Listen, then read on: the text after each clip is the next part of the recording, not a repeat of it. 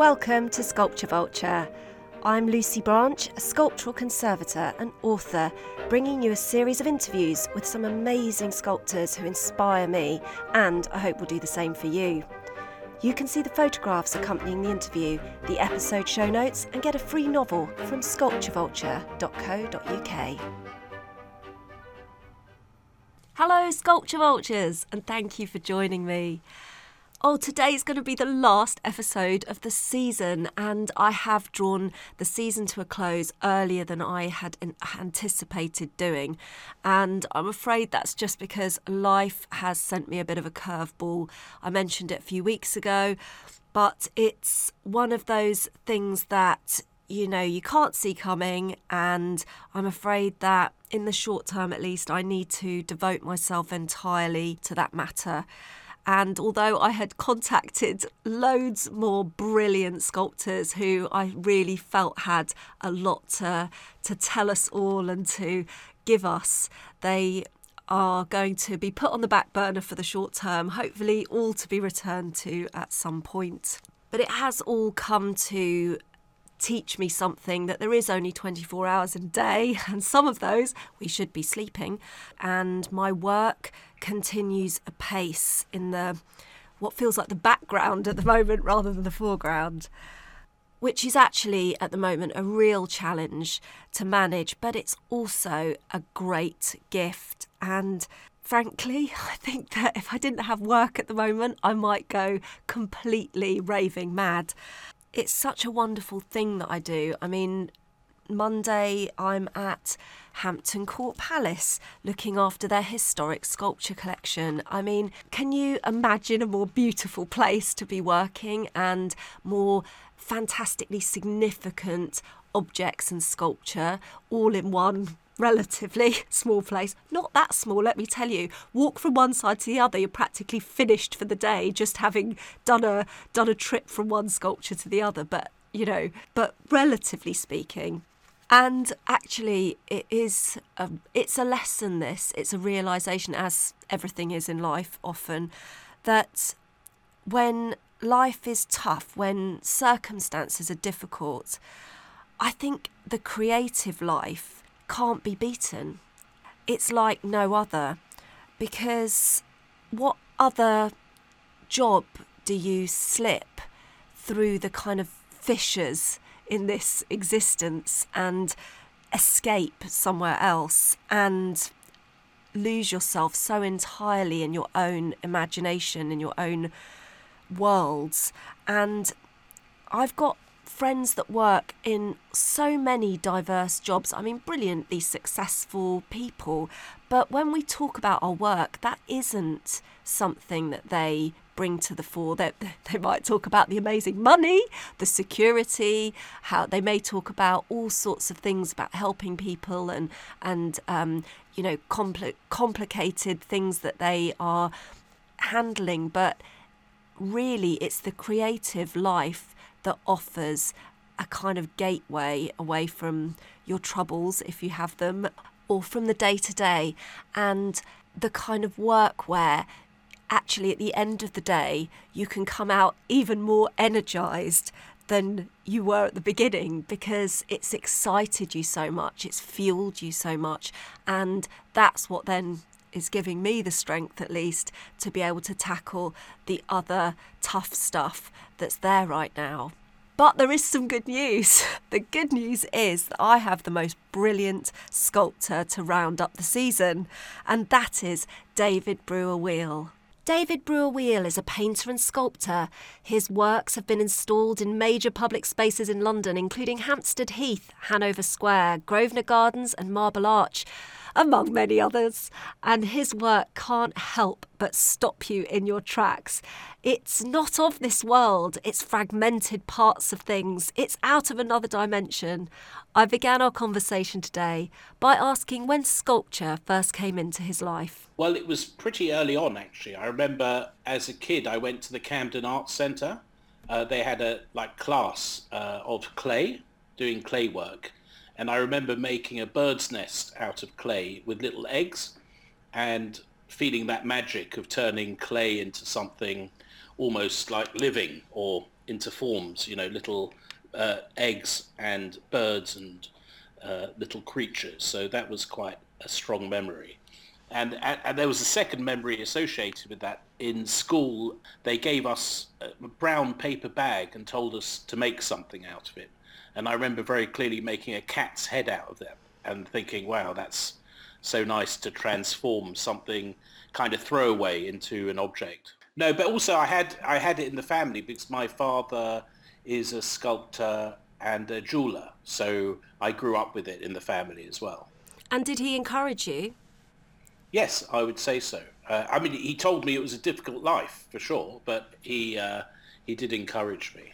Yeah, I think often actually uh, when there's somebody around you that is kind of creative as well. Uh, I, have never heard anyone say it's an easy life. It's always, yes, that's right. Yeah. but, but nearly always wants to share it with somebody else. I, I know my own son is uh, thinking of going to art as well, although everybody else advises him to go into engineering, which I think would yes. be very dull. All right, right, absolutely. Well, maybe a bit of both. Yes, yes, that's yeah. true. There certainly is that in uh, bronze, anyway.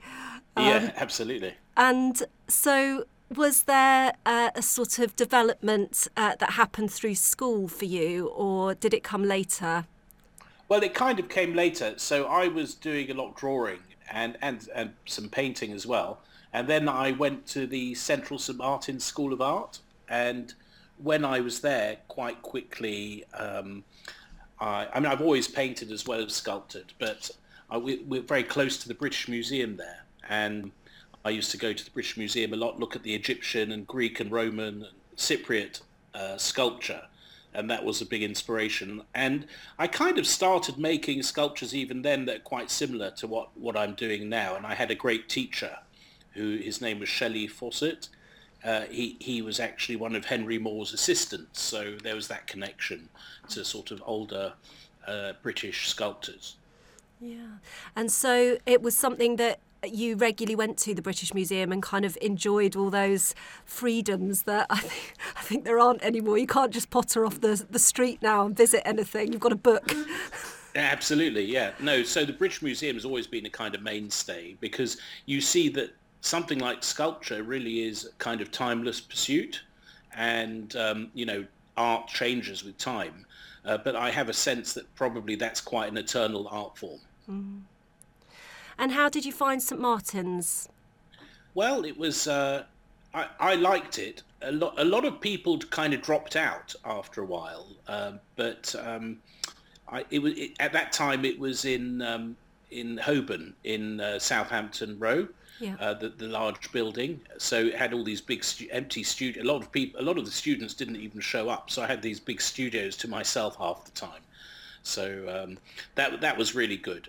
Uh, yeah. Uh, and I started working with plaster then, uh, which is a great medium.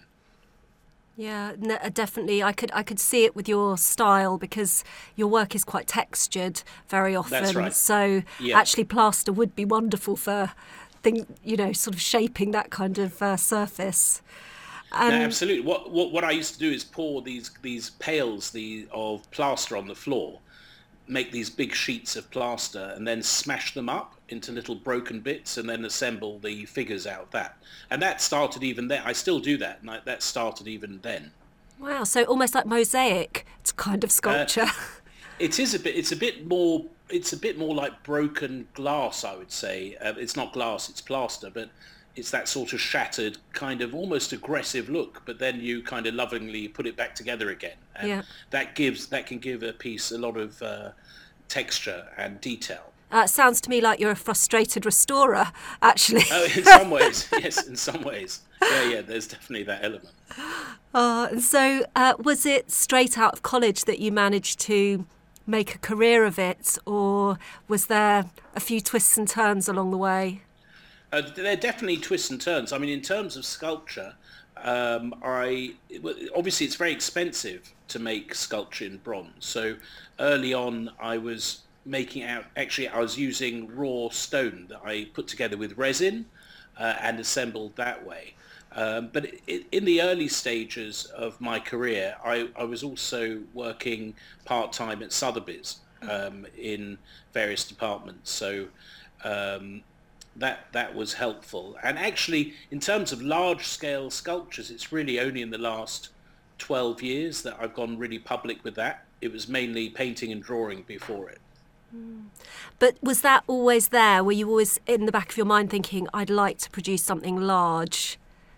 Yes. So the, the, the early influence for sure is I used to go with my mother to visit Stonehenge and the Avebury stone circles. Magnificent. Those yeah. sort of yeah, those sort of prehistoric monuments. And it, it was always like in my gut, I'd like to do something kind of monumental, uh, kind of based on that kind of look, you know, kind of monolithic images. And uh, that's kind of what I started doing around 2010. Uh, before that, I, I had been doing these large kind of installations of interrelated paintings called the Projects. That was a series of exhibitions held at various venues like the Roundhouse uh, and Oxo Tower. And those are kind of subterranean, kind of almost like cave paintings. I Brilliant spaces there, though. Yeah, yeah, absolutely, yeah. It kind of amazes me that Sotheby's didn't get their hooks into you and keep you rather than, you know, because when you're getting your bills kind of paid by that kind of work, which is wonderful as well, Yeah. uh, it's Yeah. it, it's it's slightly safer than being a, a professional artist, isn't it? Well, I think, uh, like in art college in St Martin's, pretty much all the uh, artists that were teaching us had like teaching work as well. Uh, and generally, a, lot of younger artists come to me and ask me about, you know, what, what they're going to do and what they want to do. And I always say, if you don't want to ruin your work, it's not such a bad thing to have something else um, to maintain you in the early years. I mean, later on it might take off a bit you're you know you earn some money out of it but it's fairly rare i think for an artist to be completely self-sufficient from the very word dot um, and almost perhaps irresponsible of the colleges not to teach them that Yeah, and I, actually, you do learn lots of skills from other types of work, don't you? Which which Yeah. becomes useful if you're going to run your own show later on.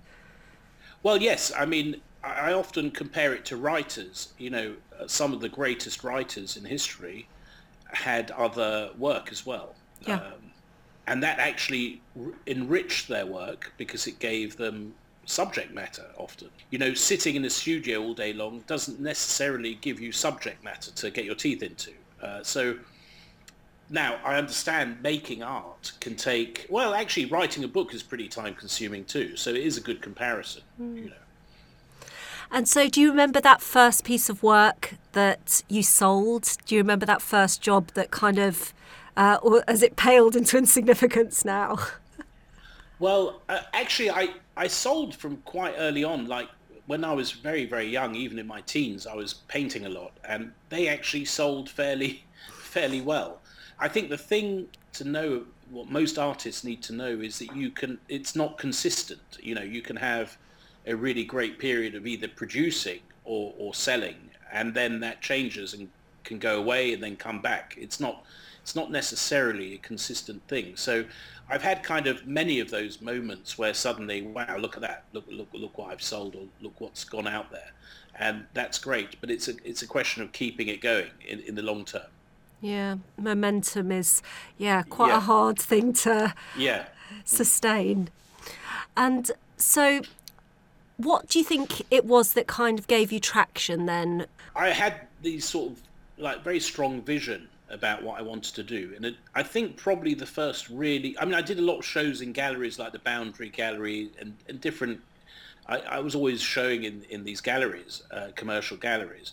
But what I think really gave the punch was in 2000. I did this big show at the Roundhouse called The Project, which was of 70 really vast canvases interrelated um, which was a vision I'd had that I really wanted to do this very, very ambitious installation of paintings that really made a point about history and identity. Um, and that, I think that kind of, I, I- suppose it created a kind of wow factor that, that then carried me through after that. It's a big space there, isn't it? Yeah, You would you would yeah. have to have a really big vision to Yeah. to fill it actually.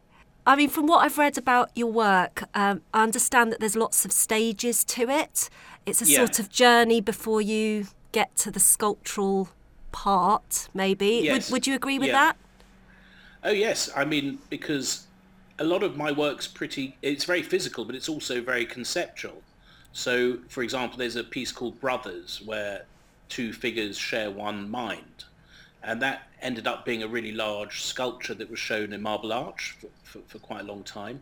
Uh, but that started its life as a tiny little drawing when I was a teenager, based on the fact that my brother and I used to share the same dream quite con- continuously. So that starts as a very small little sketch, a little drawing, and then I may have painted it or made small sculptures, and then finally it ends up as this, you know, large bronze piece. So yeah, a lot of my work has has those phases because they have a kind of conceptual or idea-based uh, origin.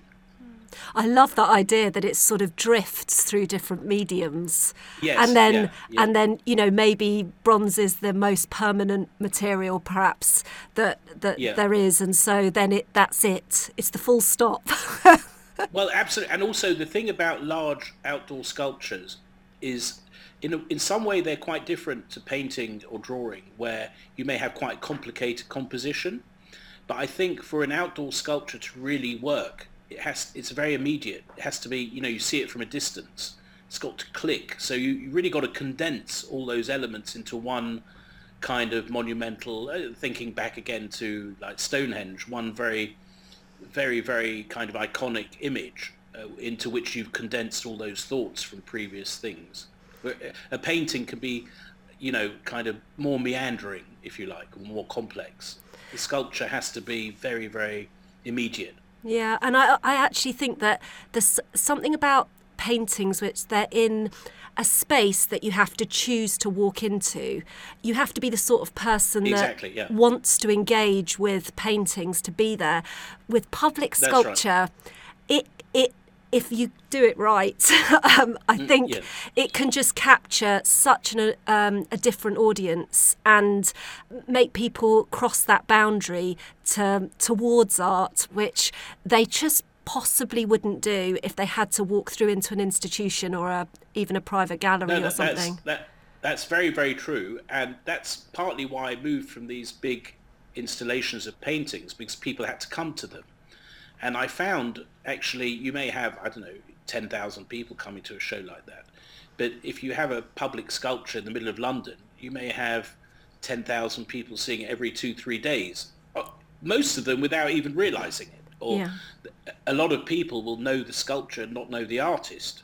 But I kind of like that because you're communicating with people who don't didn't necessarily expect to see it, like you say. Um, and that's in a way it's the ultimate street art. It's the ultimate de- democratic art. So, and especially if the sculpture is not just decorative, if it has some kind of thought or idea behind it. I see a lot of humour in your work. I, I wondered if that was your intention or or whether that's just my own projection. I, I studied a lot of Shakespeare. This this is going to f- sound funny, and the thing the thing we find with Shakespeare is that often uh, tragedy and comedy are kind of other sides, different sides of the same coin. Um, what's that about is humanity. You know, kind of the, almost like the absurd nature of the human condition, which is both tragic and comic. So, for example, some of my pieces, like you've got these giant feet sticking out the ground, it certainly has humour, but there's also, I think, a, a kind of more um, intense side to it. You know, the idea of the outsider or the alien, or th- that kind of thing. So there tends to be a double element of both humour and uh, the other side in my work. That's quite that's quite characteristic of it, I would say. And so, what's it mostly about for you? Is it each uh, project has a different theme, or do you have something overarching that's always in your work? Well, I mean, I've got this private um, kingdom, a sort of imaginative world called Nerak, which I sort of started when I was about 15. And it's a world of the imagination which has different artists that I make up um, and even different characters and different countries and identities. Um, so there's a very, very big iconography in my body of work, in the drawings and the paintings, which is it's really like a whole kind of alternative universe. So different bodies of works tap into that in different ways. Um, they do express, I mean, often my work expresses something of the moment we're in. So, for example, during COVID, I did a work called the Coviad, which is a very, it's a vast drawing in pencil and gold leaf based on the Bayeux tapestry.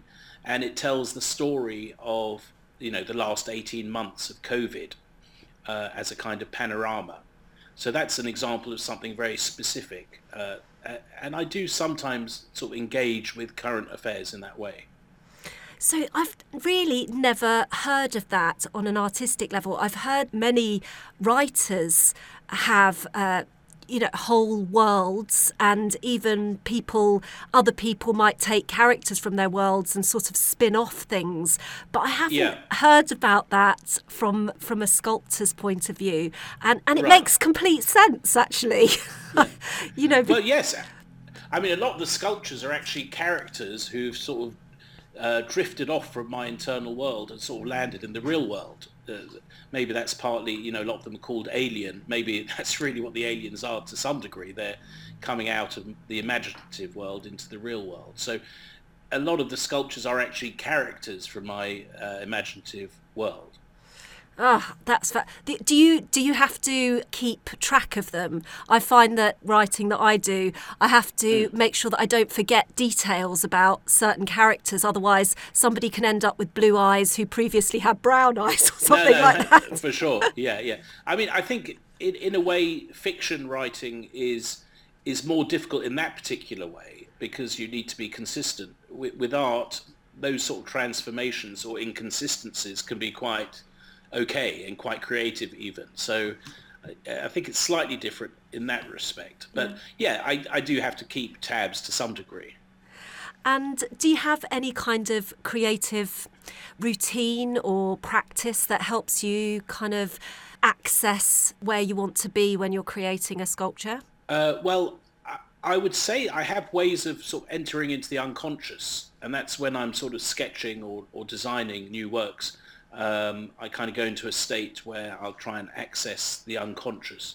Uh, but actually at other times, and this is going to sound completely crazy, it's almost a, a visionary thing. So I'll, I, I, as an example, um, this Coviad work that I did based on COVID was inspired by, I've got a little book about the Bayeux tapestry and just picking it up, I suddenly got, I can only describe it as a sort of vision of what this thing would look like, and then I'll work towards it. So I think the mind plays interesting tricks, but can also do wonderful things by giving you a kind of inspirational vision of what you want to do. So you actually give yourself time and space to sort of dream or vi- or or envisage something that you're not sure about what it is yet. Yeah, and I think that, that and that comes down in all sort. I mean, I'm just watching a program about American inventors like Edison, who invented the light bulb, mm. and I think all, any kind of where you're exploring new ter- territory, you have to sort of open up, be open to things that are not there yet, um, and that's kind of a state of mind, you know, just to open yourself up to those ideas or thoughts that are not quite there yet. A and sort of discovery is, path. Yeah, Absolutely, yeah, that, absolutely right, yeah, and that and that's and, and one of the ways of doing that, if you have a little sketchbook, I, what I do is I jot down ideas with no censorship at all. You know, normally when we draw something, we kind of stop ourselves from, you know, or kind of self-censor, and I don't. I just absolutely the first thing that comes into my mind, just scribble it out. Right, and then it's there, and it may fade into the background, or it might become something. Well, yeah, the vast majority of these scribbles become nothing. Yeah. Um, you know that for every sculpture or painting or, or even drawing that is finished and complete, there's a lot more behind it, things that never make make it past that stage. Yeah, I find with a lot of my plot lines that it has to be something that keeps coming back to me, a bit boomerang like. Mm. If it keeps reappearing in sl- maybe slightly different forms, then I think, oh, I'm supposed to take notice of that because uh, that's that, and that's really interesting what you're saying because I find that I, you know I've got I keep little albums of early drawings. Some of them are tiny, like postage stamps. Yeah. And I often find that things have come back again and again and again over many years. You know, the same image. So that ha- has to have some kind of meaning. Yeah, it's it's knocking on the door. It wants to come in. Yeah, absolutely. Yeah. and so, has it been a good career for you? Has it been fulfilling, or has it been, you know, at times very frustrating? Look, I think there are very few things as fulfilling as as that. Um, and for all the ups and downs, you know, I I have like friends who, let's say, went into law or, or other things, and once they leave the company, often you feel it may have been, you know, a satisfying career in certain ways, but often people don't have that much to show for it. And I think with something like this, for all the uh, struggles involved, you actually feel you've really got something to show for it at the end, or something, uh, maybe not even that, but just that you, you've been able to express a small part of yourself. Uh, somebody once said to me, uh, when thinking about these things, you can say to yourself, it's a small thing, but it's my own. Good saying. Yeah, it's a good saying, Yeah, very Yeah. good. it's taken a while to get to where you're at now, but is there further that you're hoping to go to? Have you got your eye on some spaces that you'd like your sculpture to be in that they haven't already adorned? I, I mean, I, I'm quite satisfied with the spaces I've had in England, let's say, and in a few other countries too. Uh, I, I, I'm probably looking. I've got some pieces in in in America as well, uh, but I'm always actually. Funny enough, what what I've been doing very recently is taking photographs. I've been able to travel again in in France and in America, and a couple of other places. And what I do is I take photos of spaces and actually paint in on the photo an image of a sculpture that I would dream of having there.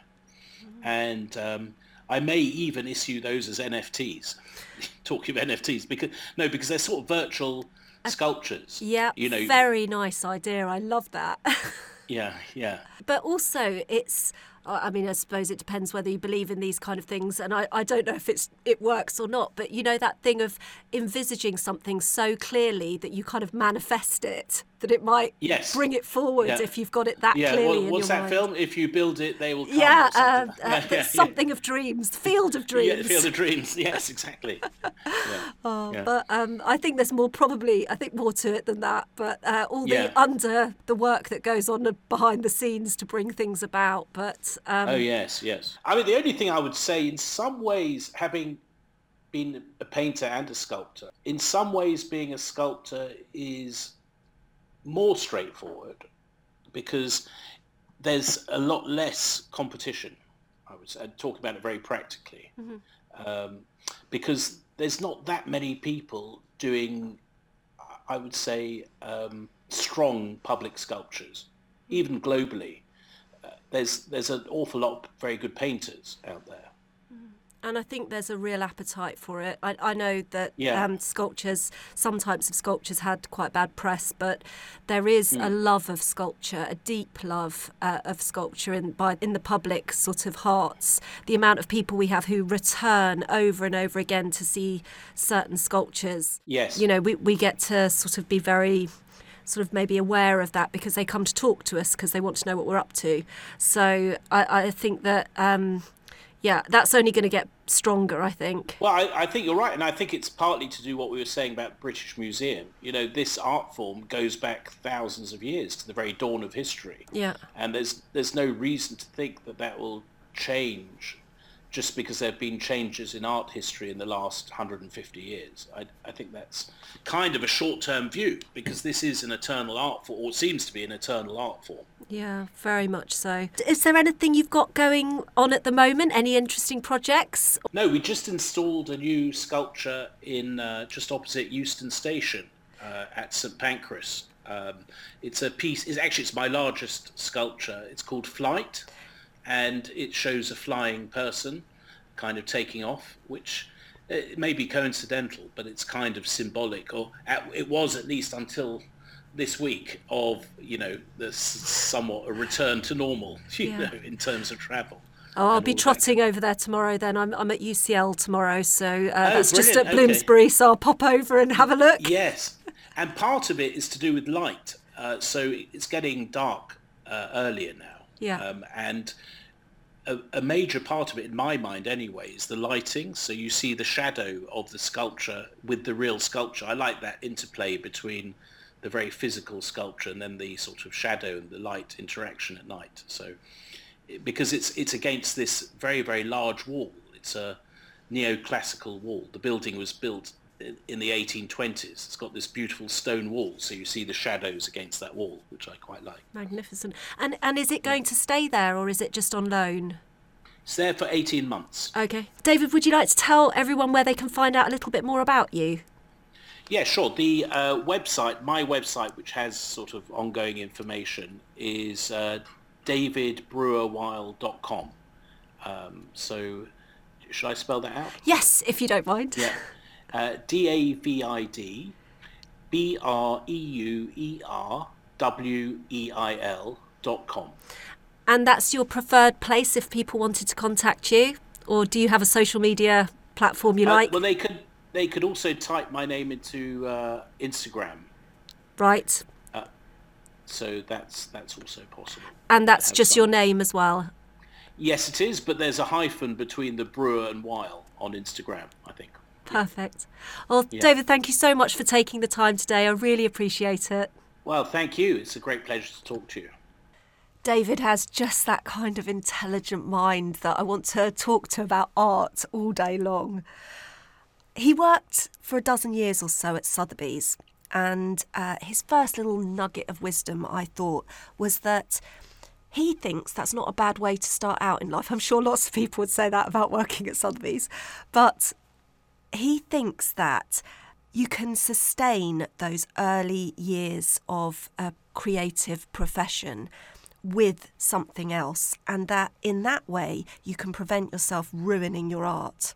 I think probably working at Sotheby's is not quite the same as maybe stacking shelves at Tesco's, but I do agree with him that if you can take the pressure off your art, it enables it to yield something when in the early days particularly it might not be ready to, to yield anything. It might need a little time. Now david says though he sold very well from the outset it wasn't necessarily a consistent thing that it's hard to maintain the momentum of selling now, this, I think, is a very interesting point and very true observation. Even a breakout success might give you an enormous spike in revenue or publicity, interest, but it may not necessarily yield a long tail.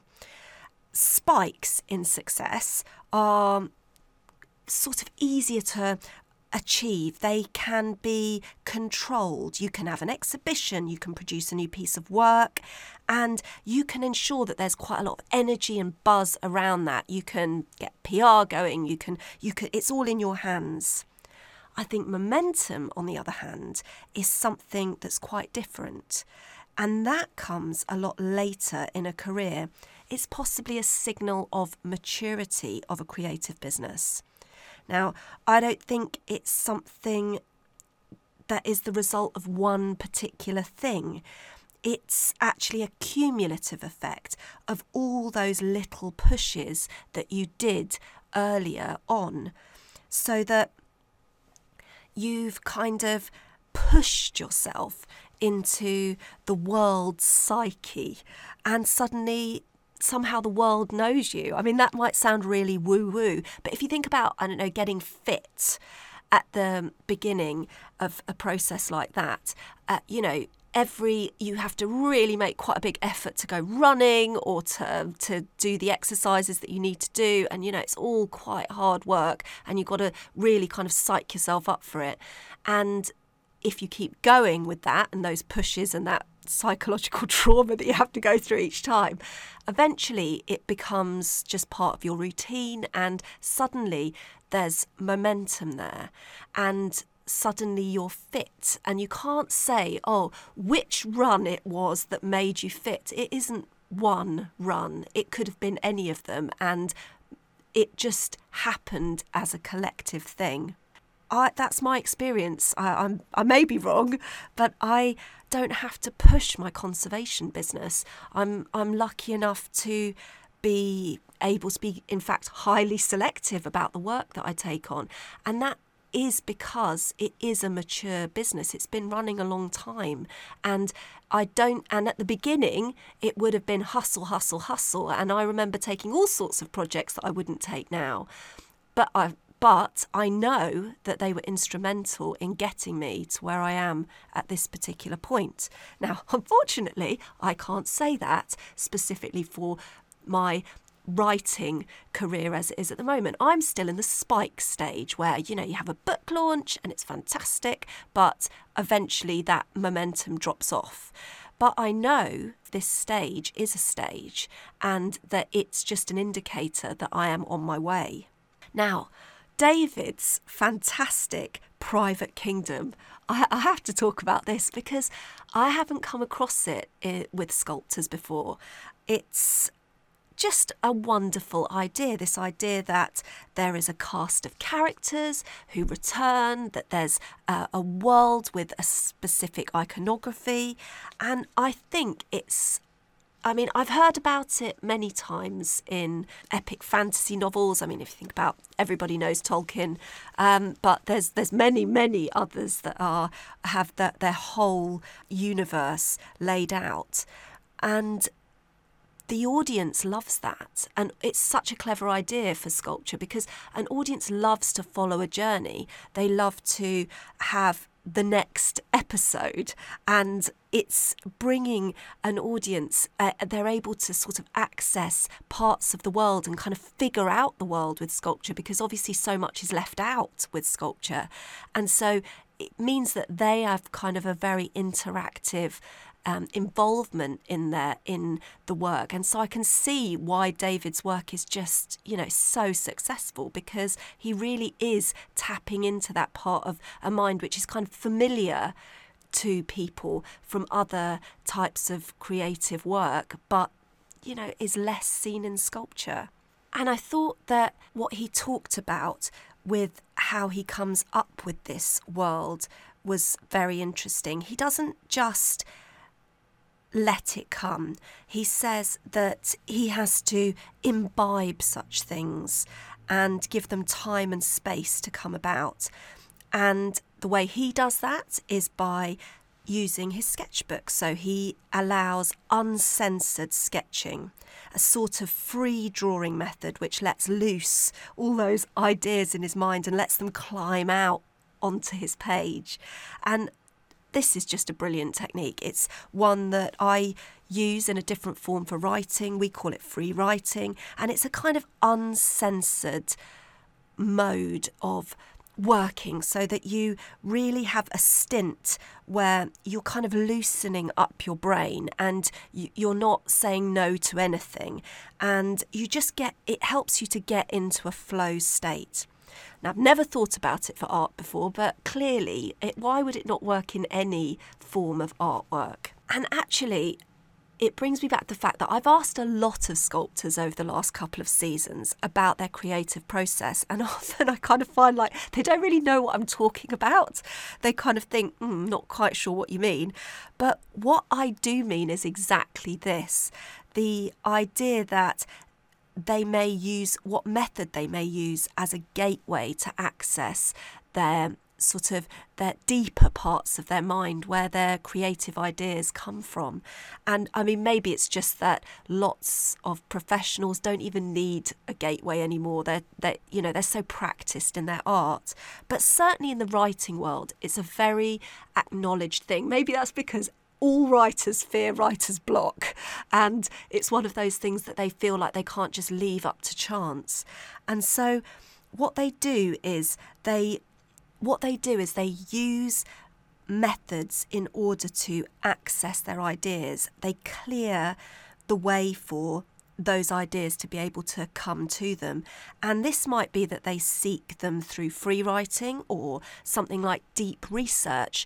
It's often something that writers will go into a whole little period of submerging themselves in a historic period or a particular character who has influenced them in some way and then and they start to immerse themselves in it. Others I know go to exhibitions and they go even travel like long trips or short trips or they do something that takes them away from their desk. And the whole point in these little adventures is that they are pursuing the creative space without any expectations of yielding anything. They are just opening themselves up to the possibility of what may come, but it enables them to sort of clear away the craziness of life because you know what? When your life is every five minutes back to back with something, it's really hard for ideas to be able to muscle in, and you have to sort of push daily life out of the way in order for them to be able to flow up to the surface. They're kind of delicate things like little bubbles, and they can get squashed out really easily by hard edges, which, let's face it, in the world, there's many of. Please support the podcast by buying a copy of my book, Bronze Behaving Badly, if you'd like to find out more about the best ways to care for bronze sculpture and the kinds of things that can do it a lot of harm. The book's written particularly for custodians of sculpture and collections and gives lots of useful advice but doesn't assume that you have any knowledge about bronze whatsoever. It's available in ebook and paperback from wherever books are sold online and you can order it into your independent bookshops. But please support the show by picking up a copy.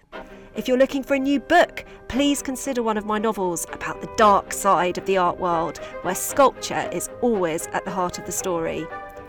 You can get them on the show website, on the usual online retailers, or even better, keep your local library alive, ask for them in there. Thank you for joining me today. Sculpture Vulture has been brought to you by Antique Bronze.